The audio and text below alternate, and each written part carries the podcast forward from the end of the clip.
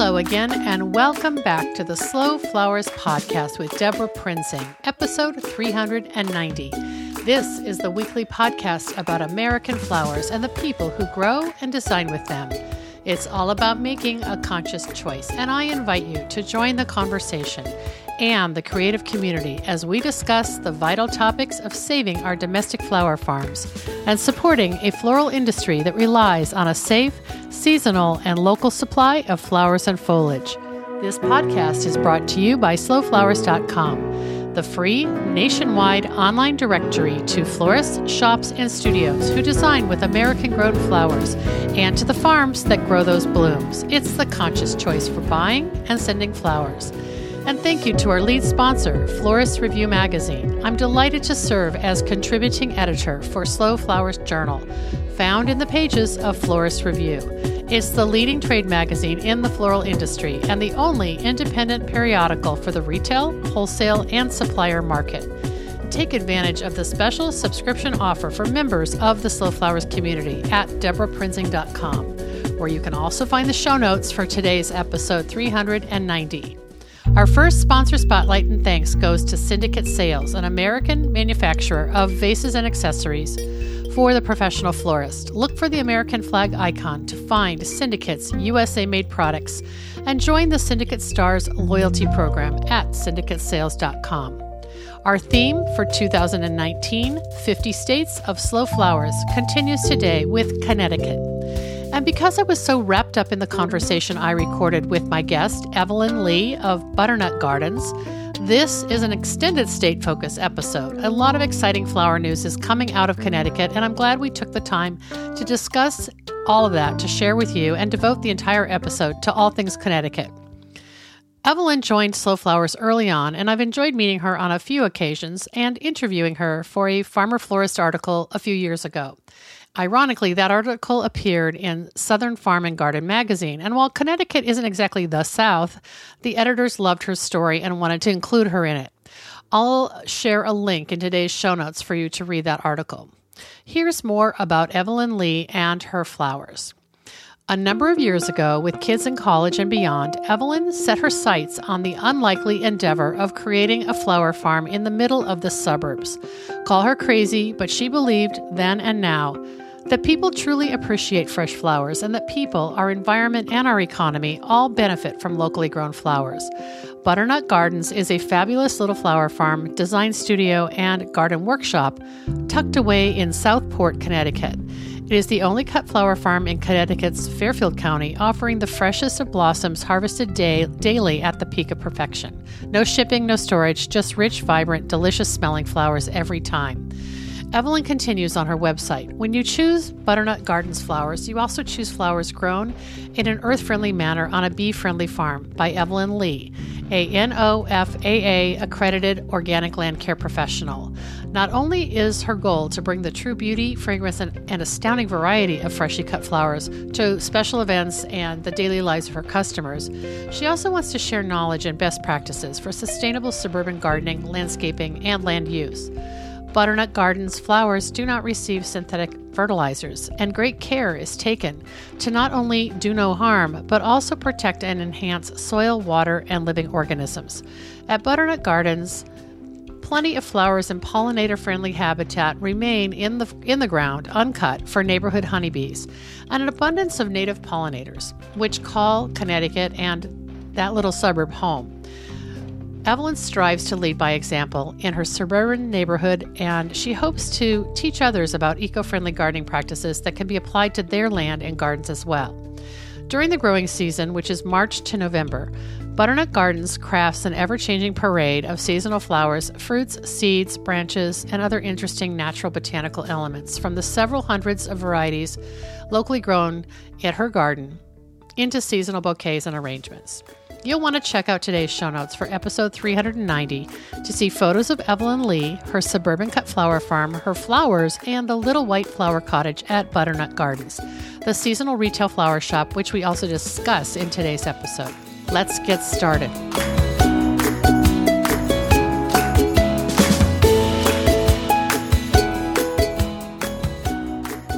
Welcome back to the Slow Flowers podcast with Debra Prinzing. And today we're continuing the 50 States of Slow Flowers series uh, with a focus on Connecticut. And I'm so excited to introduce Evelyn Lee of Butternut Gardens. Hi, Evelyn. Hi, Debra. How are you? I'm great. I'm so glad we're doing this. You've got so much going on in Connecticut.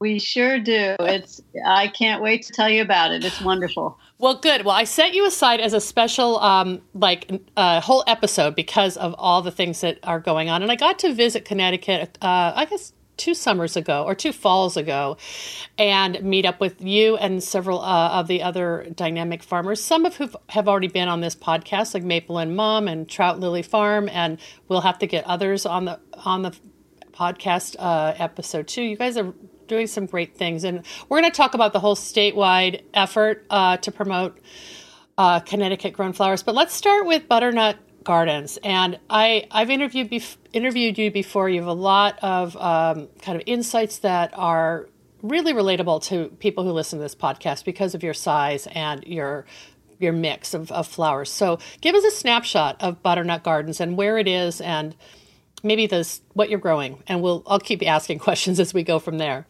Okay, happy to do that. Um, the Butternut Gardens um, was started in 2011. It is definitely a, a, suburban flower farm, and I am smack dab in the middle of suburbs. One acre zoning, and my home sits on like 1.4 acres.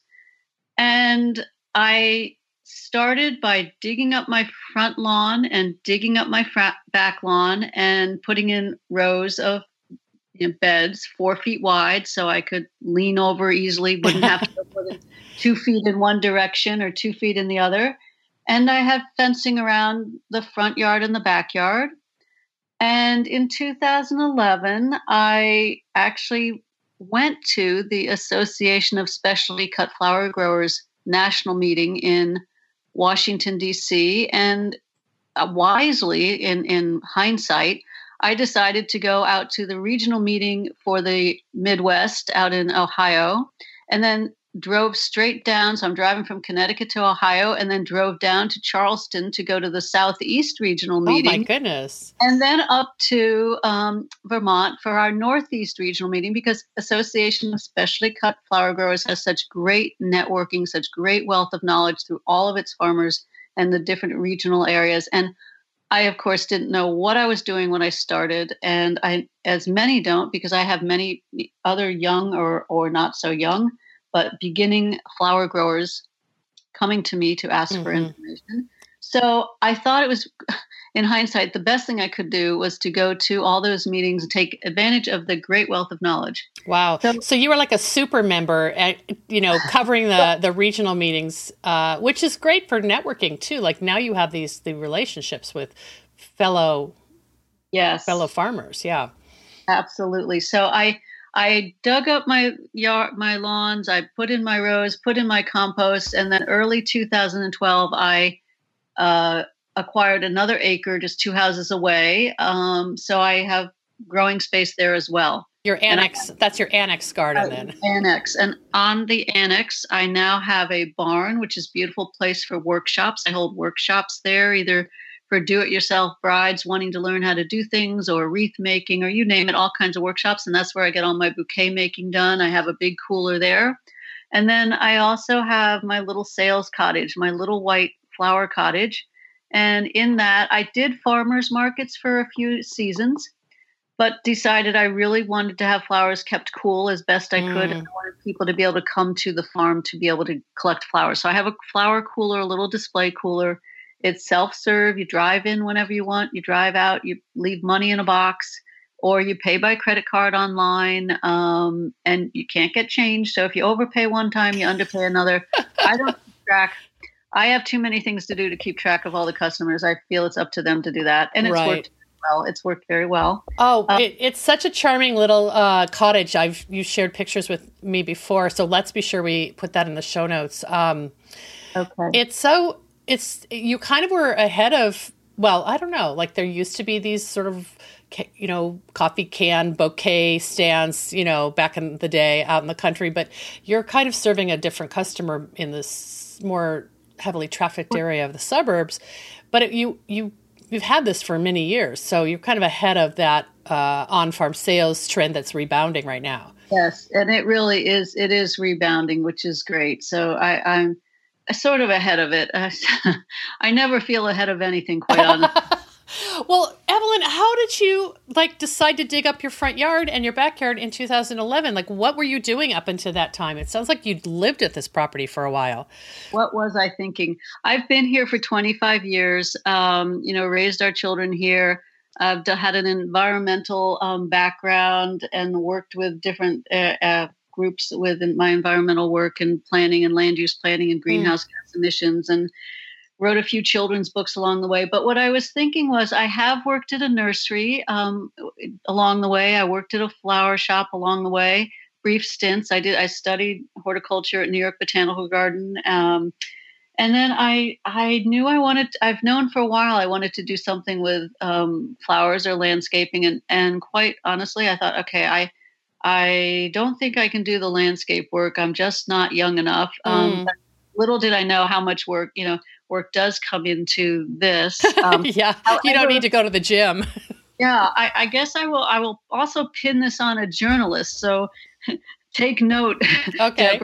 um, I think at one point in my my past, not too long ago, but not too recent, I was on a you know a flight from somewhere to somewhere on an airplane, and they have these wonderful airline magazine article is a little bit funky, and I was reading along, and oh, turned a page, and there was someone uh, coming out of a flower field with bundles of flowers on the the shoulders. You know, beautiful photo sh- photo shoot there, mm-hmm. or this article on flower farming somewhere. I don't know where, but that just stayed in my mind. That hmm, that could be an option. That you someone's growing flowers somewhere. You know, in our country. So wow. I love that. It kind of placed the dream in your head, and then you just you let it sit until I I found ASCFG on the uh, web on the Google search. Yes. Yeah. Oh, that's search. so interesting. Yeah. Um, so you're you had enough plant confidence to figure I can grow something from seed, or I can yes, I can yes, I can dive in. And and how did you decide what crops to grow? Um. Well, I know I, I have added as I've gone along, but I also because I do know plant you know flowers, and I have been a perennials g- mm-hmm. gardener all along. So you know peonies and you know all the perennials. I had a lot, a number of them anyway. So I just I was through the wonderful network of growers through you know across the country, uh, seeing what they were growing, and then just what I knew about flowers. I was able to dive in. Mm-hmm. Um, and then really the annuals, uh, you know, the zinnias, the cosmos, the celosias, the amaranth, that was really my weak link because I really didn't grow those. So that was just getting in and almost like shopping and having such a fun time with my shopping to see what I wanted to grow. And then, you know, it, it's been fine tuned as I've gone along, either for wedding and event work. Certain amaranth might be more popular than others, you know, the hanging amaranthus. Right. So it's been fine tuned, but just a lot of um, you know a lot of reading and talking to others about what what to put in and you know to name names. You know, one of our uh, association of specialty cut flower growers out in um, Midwest, who's now you know retired, but Joe Schmidt was is. I mean, everybody was so great sharing information. Mm-hmm. Shared some of his his lists with me, and I just thought, well, that's and not just me. I mean, he he was you know very generous. So i do always feel plant people are just very generous people and i love that. I do um, workshops and presentations and that's really one of my biggest points that you know i'm working with gardeners or, or uh, garden clubs and people like to share if they you know face it if you have a perennial plant and it needs to be divided you're going to do it and divide it and you'd really rather give it to you know parts to someone else than put it in the compost. So absolutely that's where it goes. So present day now I am growing about 60,000, 55, 60,000 flowers, cut stems a year. I do have my little retail outlet. I do bouquets to several specialty grocery stores, and I hope to expand that. Weddings and events. Um, I do I may reduce that a bit. Um, mm. And then I do because it takes a lot of time from the growing. I mean, it's a whole another aspect. Let, and let's just stop for a second and talk about that. What is the nature of your your wedding and event work? Are you selling uh, to DIY couples, or are you actually doing the design work uh, for the for the flowers? Everything. So I will do everything from sell buckets to do um, do it yourselfers or if there i do something in between which is i'll sell buckets and then they can do their table arrangements and i'll do their bouquets or mm. something they're a little afraid to try.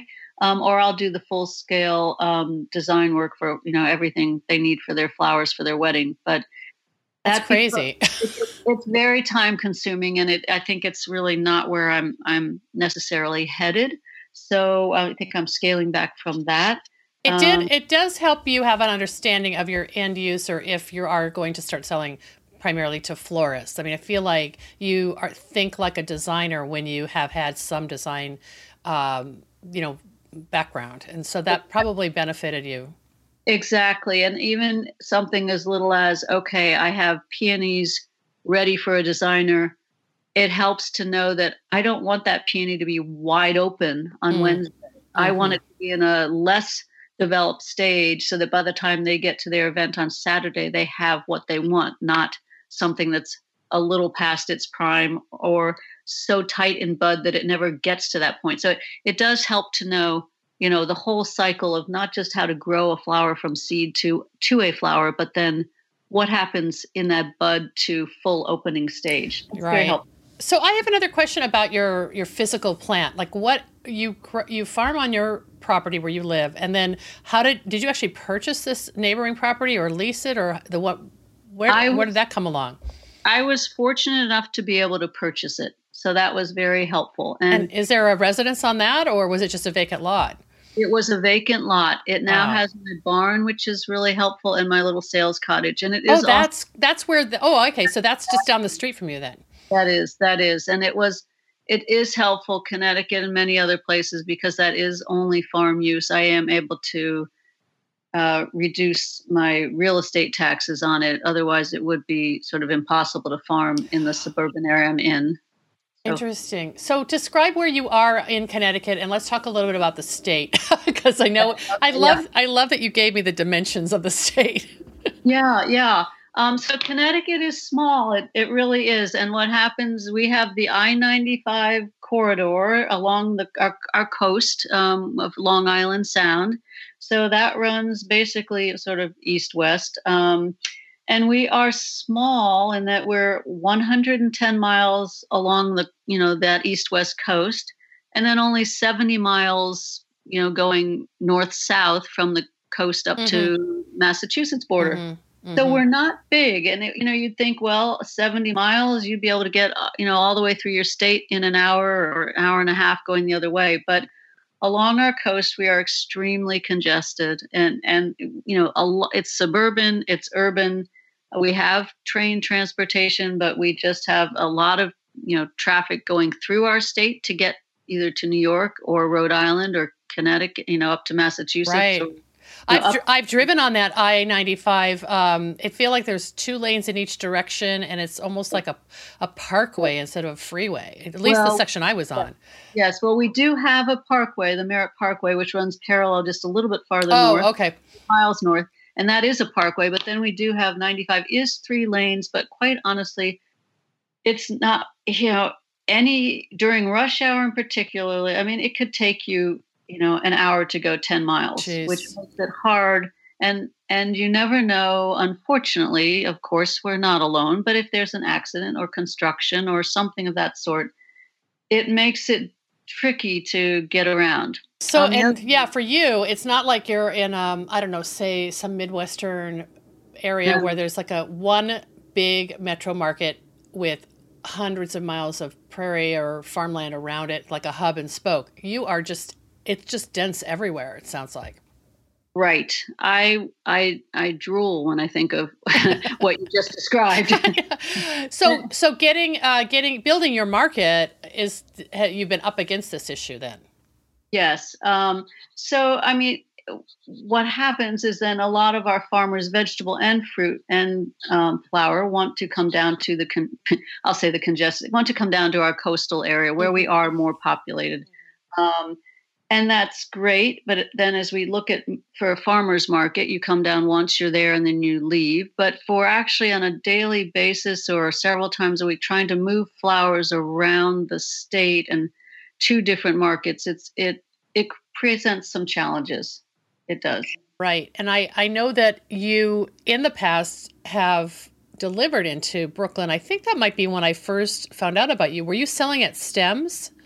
I was selling at stems and also uh, one of the flow, slow uh, flowers uh, dinners was in Brooklyn. Right. And I provided flowers um, for that. Oh, um, right, I, for Molly I, Molly Culver's designs. Yes, I did not do the design work, but I just I did the flowers. So yes, yeah, just gave you know thought this is great. I remember yeah. that we met up there. Exactly, exactly, and I did um, deliver to Brooklyn, and it was so I know a model that works for ordering online and delivering, and but it's again it's how much time does it take to get somewhere? And particularly brooklyn brooklyn's as rough as you know it looks like you're five miles away but then you look and see eta is 30 to 40 to 50 mm, it's mm. that's a tough nut as well. Mm-hmm. so are you kind of suspending that uh that distribution? Well, yes but never never going to say never again because i think we you know we could look into it. Mm-hmm. So right now, Butternut Gardens is selling uh, primarily through your on-farm retail outlet and to local specialty grocery stores, and then in some other manner to florists, right? Yes, and in a li- more limited manner to florists. And I also do have a subscription service, mm. and I have been delivering to people's doorsteps. Oh, um, neat. once a month, once every two weeks, or once a week as they want. And sort of they leave the bucket out. I put the flowers in and I go. They don't have to be there, but they come home to or look out their door and there are their flowers. So I've had my uh, subscription. I call it a subscription service, but really a CSA. Yeah. And Evelyn, are you a one woman show or do you have uh, seasonal help or I'm a one woman show but a seasonal help is uh, definitely coming along and i've had a few people helping me out last year which made me think that boy this really could Oh my gosh. Benefit. Yes. I wanted to see how far I could go and what all was required with everything. And I think I did that. So, and I must say, it wasn't a great idea in terms of weddings and events because, um, well, actually, sometimes my daughter would come help me mm-hmm. set up an event, or my husband would. One wedding I did in Brooklyn, my husband drove one van in, rented, and I drove in my other in, and we barely got everything to fit. But um, I never pulled an all nighter in college. I have pulled several with floral design work because simply you can only start when you can start. You can't start any earlier. Mm. And if, if you're doing 100 pieces, you're doing 100 pieces. Yeah. just yeah. Well, you're kind of in a in a transition point in many ways. Um, both in your own business but in your Connecticut community and I know you're at the hub of that. So let's let's talk a little bit about that. Do you want to kind of uh, walk us through what's been going on in the last year or two for your experience and all that that tribe in Connecticut?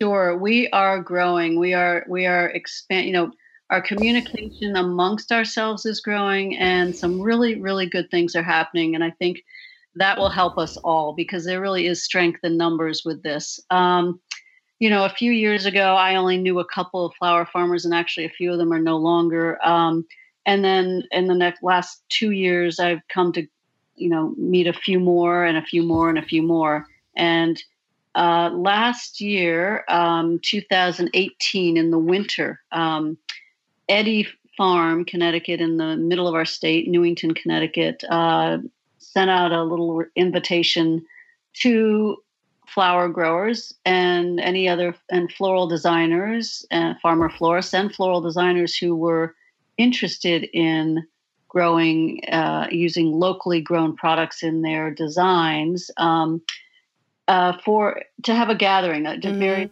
informal gathering last winter, which we did, and we had about 20 individuals, both you know farmers and designers.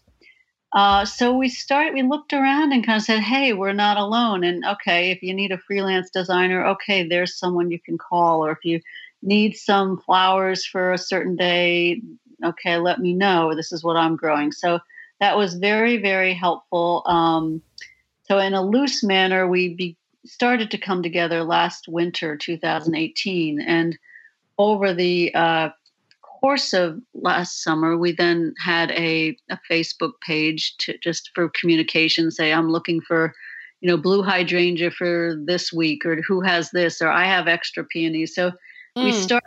You know, we we loosely formed something. and, and, roughly, how many people were in that kind of uh, cohort of of fellow farmers?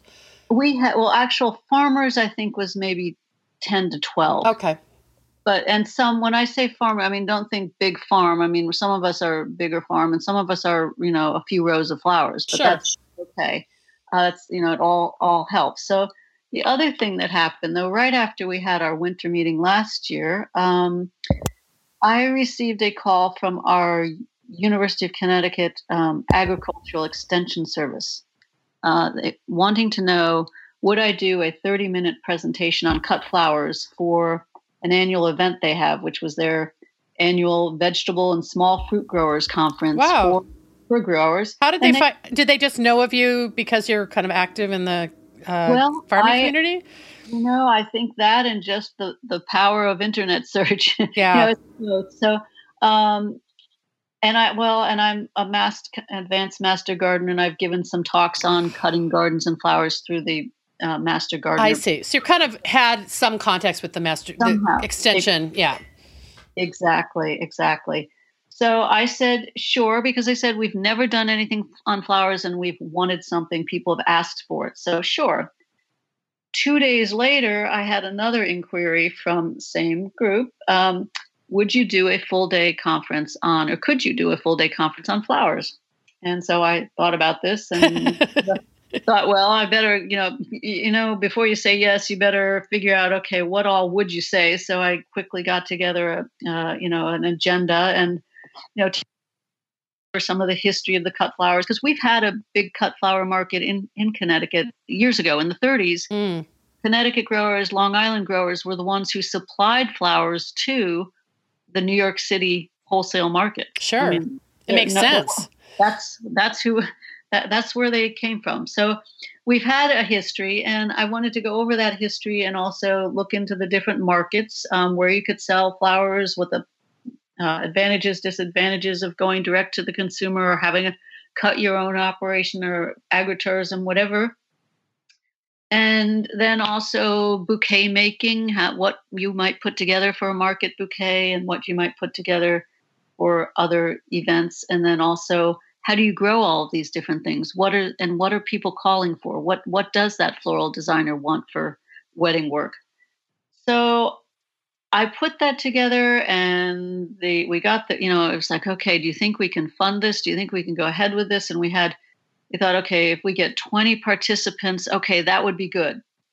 Well this past january um, we did the annual conference and we had about 300 people. That's was standard. And so that was the 30 minute presentation. And then the following day we did this full day flower workshop and we thought okay 20 people. And we had not not just 20 or 30 or 60 but we had 95 farmers or interested in growing mostly farmers but interested in growing flowers. So that, this was just like a month ago right? That was just a month ago. Jeez. so that was fabulous. And and so thank you to I have to put in my little plug to UConn Extension Service and USDA, the risk management, and also Mary Concklin, who is with Extension Service and also at her Raspberry Knoll farm um, doing fruits and small fruits, berries, and also some flowers um, for sponsoring this and for mm. saying, okay, we're going to go ahead and do this. So. So Evelyn, you did have a little mini presentation in, in January of 2018, and then it exploded well, within 12 months for 2019. Actually, no. It, it, oh. those were both in. That was back to back in 2018. Okay. Okay. No, no, mini in 2018. The full uh, day. The, the the the the full, the full day. day. Okay. 2019 for each of those. So wow, word travels fast. Word travel. So and and I had people, you know, day before, day of, saying, "Oh, could I do this next? You know, this full day conference? Or is there still availability?" I said, "I I don't. I'm not in charge of that part, but." I, if you show up, I don't think we're sending you back. So I was able to do um, that, and we got a lot of people interested. So here we are. And as a result of that, um, we now have um, a, a, for starters, a Google group. Um, thanks again to the Extension Service for setting that up. So we have a communication forum.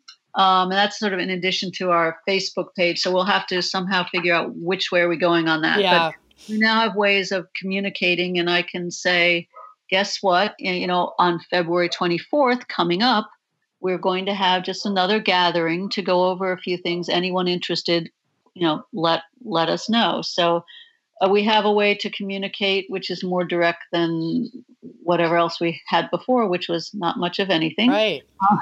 Um, I am hoping very strongly what I've seen from other states, particularly Maryland, um, has a website for Maryland flower growers. Right. And South Carolina, the low country South Carolina growers has something similar. I mean, this is where I, I thank you, Debra.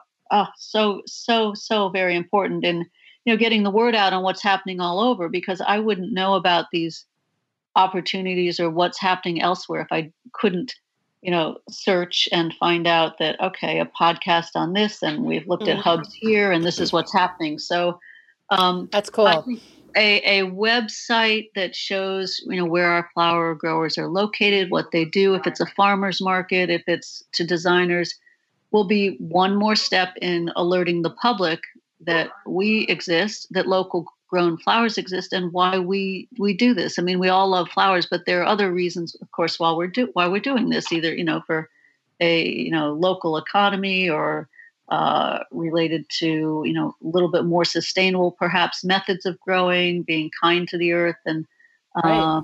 And then less transportation and and just the seasonality and the blooms and what you can grow and some things don't ship well anyway. So you know what we, what a local grower can offer is you know is in so many ways is just gorgeous and and very valuable to a local economy. So it I'm also hoping- seems like this sort of you alluded to this earlier, but like this, this when you have numbers and this sort of groundswell of people showing up who want to be part of this, all of a sudden policymakers and state agencies start like finally noticing you and maybe supporting you.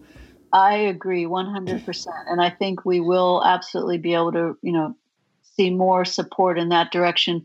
One of the things, as you mentioned that, um, we do have um, agricultural road signage um, in conjunction with our Department of Transportation and Department of Agriculture. You can ask for along state routes, uh, you know, a sign that says, you know, here's a pick your own farm. It's mm. a very specific.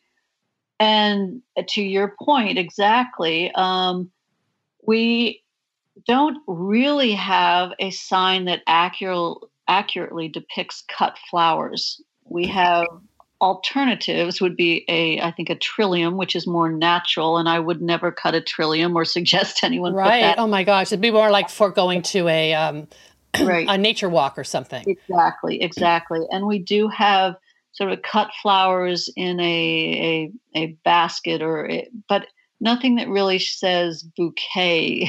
Right. so I have been in touch with our uh, someone in our Department of um, Agriculture, and very happy to work with us to see what we can do to work with Department of Transportation and see if we can't create something that would be really, really wonderful for our our flower growers and have that as you know potential road sign. signage. Not that I'm looking to put a million signs along the road, right? But, but for people who have uh, on farm, yeah, people who have on farm opportunities, this is just another way to become more visible.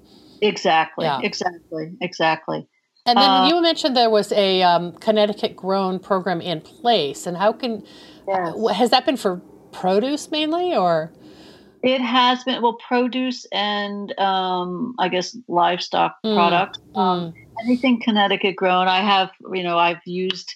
There is a very specific uh, uh, logo, and um, you are able to use that for anything. You there's certain things that the state produces for you if you want point of uh, if you want little label signs for your farmers market and i've used those before so have the logo right on there that shows people connecticut grown what i have just completed so excited about this um, uh, i have had our connecticut grown logo put into a label size um, so that they can be put on bouquet sleeves awesome yeah, I think, and again, I think I learned this through one of your podcasts, or through, somehow you've done the research for me already. That you know, having that point of um, origin uh, label really does direct people towards your product, partic- and particularly since you know, I think it's over fifty percent of uh, flowers are now sold through grocery stores, and you go into any grocery store and you'll find just so many different flowers but um, you know, a lot of um, consumers, again, I think it's over half, would love to buy local, or you know, don't really know the flowers where they come from, and if they saw that they grew locally or in state, that would be their selection. So, um, your bouquets that you're selling at grocery, you have a Butternut Gardens lo- a label, correct? I do, and does I it, would. Does it yeah. say? Does it say uh, the town you're from, or that? I well, I it might. Quite honestly, I don't know, and I don't have one to look at right yeah, now. yeah. Uh, I can might- picture your logo. It's a it's a kind of a oval. Uh, yeah. Yeah, yeah, it is, and I I think it does say Southport, Connecticut, and has a website. Um, But you're not you're not feeling like uh, it would be too. I mean, you're okay adding a second l- label, basically, is what. I am okay adding a second label because I think it- this is Connecticut grown, and I think that would really stand out. But the other thing that's happening also is I had um, proposed a different sort of branding um, at this uh, full day workshop, and Mhm. a couple of the farmers said, "I really like that. That would be wonderful." So I, it, I think we might very well develop. I know develop a, a Mhm. our own individual um, for Connecticut Flowers uh, logo.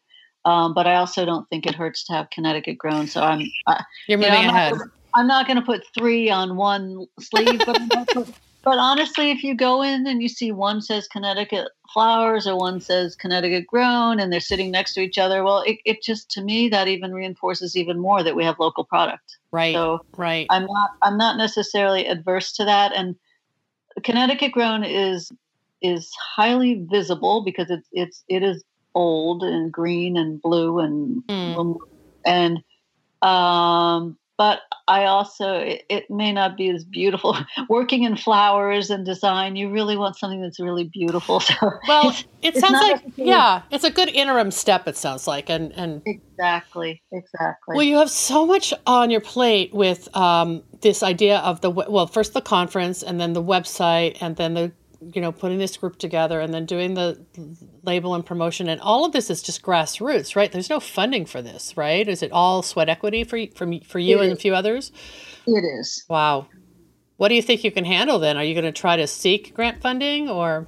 Well, we'll see. Although I think for this year, we really want to sort of tackle moving ahead, getting flowers from different um, uh, growers to uh, the designers who want them. And that's, I think that will be uh, grassroots for a while. We may, may might do, you know, looking at Twin Cities Flower Exchange or the Piedmont area, North Mhm. Carolina, where you know they have required you know a small contribution from the growers and then a contribution not contribution but a payment from um, uh, the designers for the you know the privilege of being able to work through your flower hub right, like a buyer's card kind of thing. buyer's yeah. card exactly i think that might work so it, it's part of the the our biggest challenge is the fact that it does take a while to go to drive to different places most designers i don't are not going to want to drive more than 30 to 45 minutes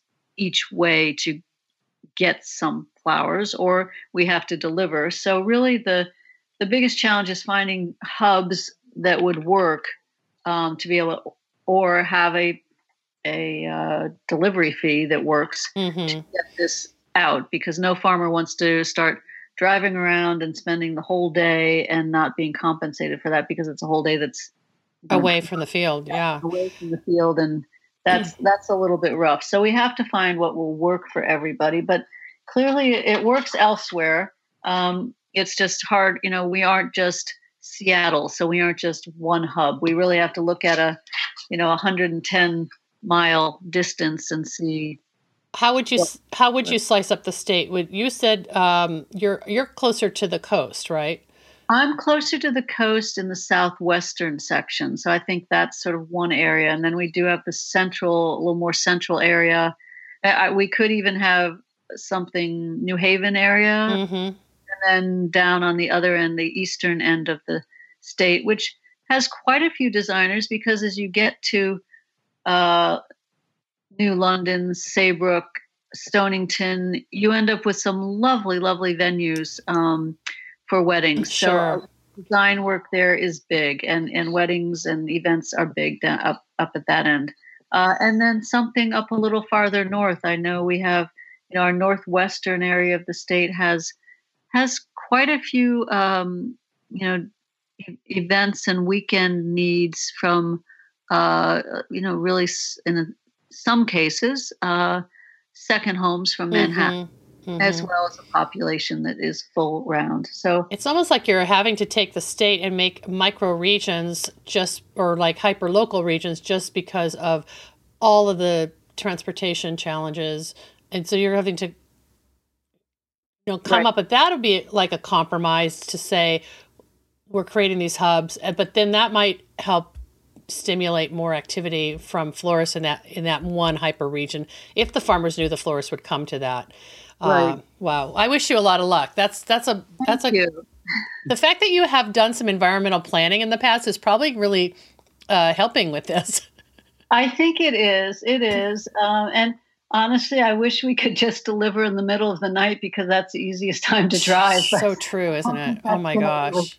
But the, the short of all of this is we really we are uh, coordinating and and some of it will be you know going into something new and not sure what will work and then fine tuning but i think we're we're definitely growing and and rapidly so by next time you know next year this time I think what we could say about Connecticut would be just uh, even just so phenomenal, even compared to what we've done so far. That's exciting. Well, I want the Slow Flowers community to embrace uh, this whole initiative and support you in any way we can. It's um, it's inspiring, and it's. I just told you before we turned on the recorder that uh, one of your neighboring states just reached. Some people from Slow Flowers members from one of your neighboring states just reached out to tell me they're starting to create some kind of wholesale hub. And so this is, uh, and you know, you have other models, and uh, you're going to become a model that others will learn from, uh, and hopefully just change the whole perception among the consumer base that there is a dynamic uh, Connecticut flower growers community and designers who want to source from them. So that's that's exciting. It's very exciting. It is. It absolutely is. There are a lot of good growers here and in other states and just getting the flowers to the markets is is what we want to do and have the public embrace that. but now it's the end of February and you have to get out and probably start farming. I do. what do you I, have going? well, I you know, I do have anemone and ranunculus going, so it, it actually has started and in another well by next week I probably will cut all of my pussy willows. So yeah, it, before you know it, March, you know, you get your daffodils and then your tulips and your quince and your all your. Before you know it, you're into it, and all the seedlings and all the the plugs and transplants. It, it's April, March, April, May. It, it's it's fast yeah. and furious, but yeah. I think I think it will work, and if not, I'll just be pulling a few more all nighters. Oh, well, I do think that you've alluded to the fact that you're harnessing some technology and some state agency support. Just just tapping into those resources is going to simplify communication and um, maybe you don't have to reinvent the wheel every time you had a conversation. You could just send people links to things and um, you know get them virtually plugged in. And uh, you know but that cyclical uh, life of a farmer where you get a lot of stuff done in the winter that's sort of admin related and then you what happens? You like disappear into this farming vortex for six eight months that you just have to as you said pull all nighters so it's a balance. I, I hope you get some you know have have others step up to kind of help carry the carry the water on this one. I'm pretty sure I will, and I'm going to carry that farming vortex. I have an image that is so apt. I'm going to carry that with me through the season because that is exactly what it is. It's kind of like having no like having a newborn. Like you're going, wait, did I take a shower this week? it's just exactly. But that's where I I really am hoping that um, you know if I get some people on to help that I could put time into this, and if it becomes a you know what whatever isn't volunteer anyway in life right you know right. It's it passion is. passion driven exactly exactly. Well will you share some photos of uh, your farm and your flowers and uh, your your new label that you're going to use uh, yeah. for our show notes? That would be really fun for people to meet you that way. Absolutely. I'd, I'd be happy to uh, before we sign off, Evelyn, I, I know we had a lot we wanted to talk about. What is there anything else that I didn't bring up that you would love to share with people? Um, well, I guess not necessarily, except that you know someone who was flower farming said don't do it, and I guess that was what made me do it. so follow follow your dream. I mean, if if flower farming is it, I do have yes, a number of new uh, farmers contact me all the time and saying, "Well, I want to start up, or I'm just going to start small." And I just say, "Well, look, it is a wonderful, wonderful way to live life. And outside, I'm, you know, I'm always looking at all of the things around me and the helping the mm. monarch butterflies. And I leave milkweed in some of my beds, which is not the best thing for me. I try to transplant other, but it's just it's so great to be connected to the soil, to the earth. And it's great to have this connection to other flower farmers and growers. Um, we're, we're doing some great things out there. Well, just just to think that you started only eight years ago, and how this whole you know this whole industry has changed and the marketplace has changed in that period of time. It's kind of paralleled Butternut Gardens growth. Yes, exactly. I I agree with that. That's awesome. Thank you so much for giving us a snapshot of what you're doing and also the larger state, the, the larger news from a tiny state. And uh, I'm, I'm inspired, and I know you'll be back to, to give us the update uh, not, in not so distant future. Thank you so much. I, I would look forward to that. And thank you, Debra, so much for you know, doing state by state and finding Connecticut and supporting us as you have in the past. Thank you. Thanks a lot, Evelyn. You too, Debra. Bye bye.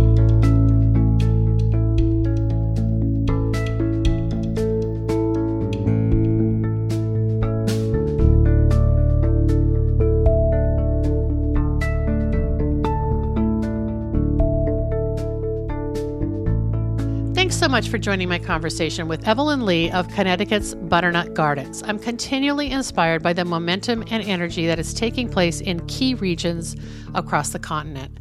What's happening with flower farmers and floral designers in Connecticut is also playing out elsewhere, spearheaded by creatives as passionate as Evelyn is. To be sure, we'll continue hearing their stories here on the Slow Flowers podcast. Our second sponsor spotlight today includes a thanks to the Association of Specialty Cut Flower Growers. Formed in 1988, ASCFG was created to educate, unite, and support commercial cut flower growers. Its mission is to help growers produce high quality floral material and to foster and promote the local availability of that product. Learn more at ascfg.org. Coming right up on March 23rd is the Urban Farming Conference in St. Louis. I'll share a link to registration details in today's show notes at debraprinzing.com, and I hope to, to devote a future episode very soon to that conference, so stay tuned. Thanks so much for joining me on this journey, seeking new and inspiring voices, people with passion, heart, commitment, and expertise to share with you. I hope today's episode gave you at least one inspiring insight or tip to apply to your floral enterprise. What you gain will be multiplied as you pay it forward and help someone else. Truly, we have a vital and vibrant community of flower farmers and floral designers who together define the Slow Flowers movement. As our cause gains more supporters and more passionate participants who believe in the importance of the American cut flower industry, the momentum is contagious.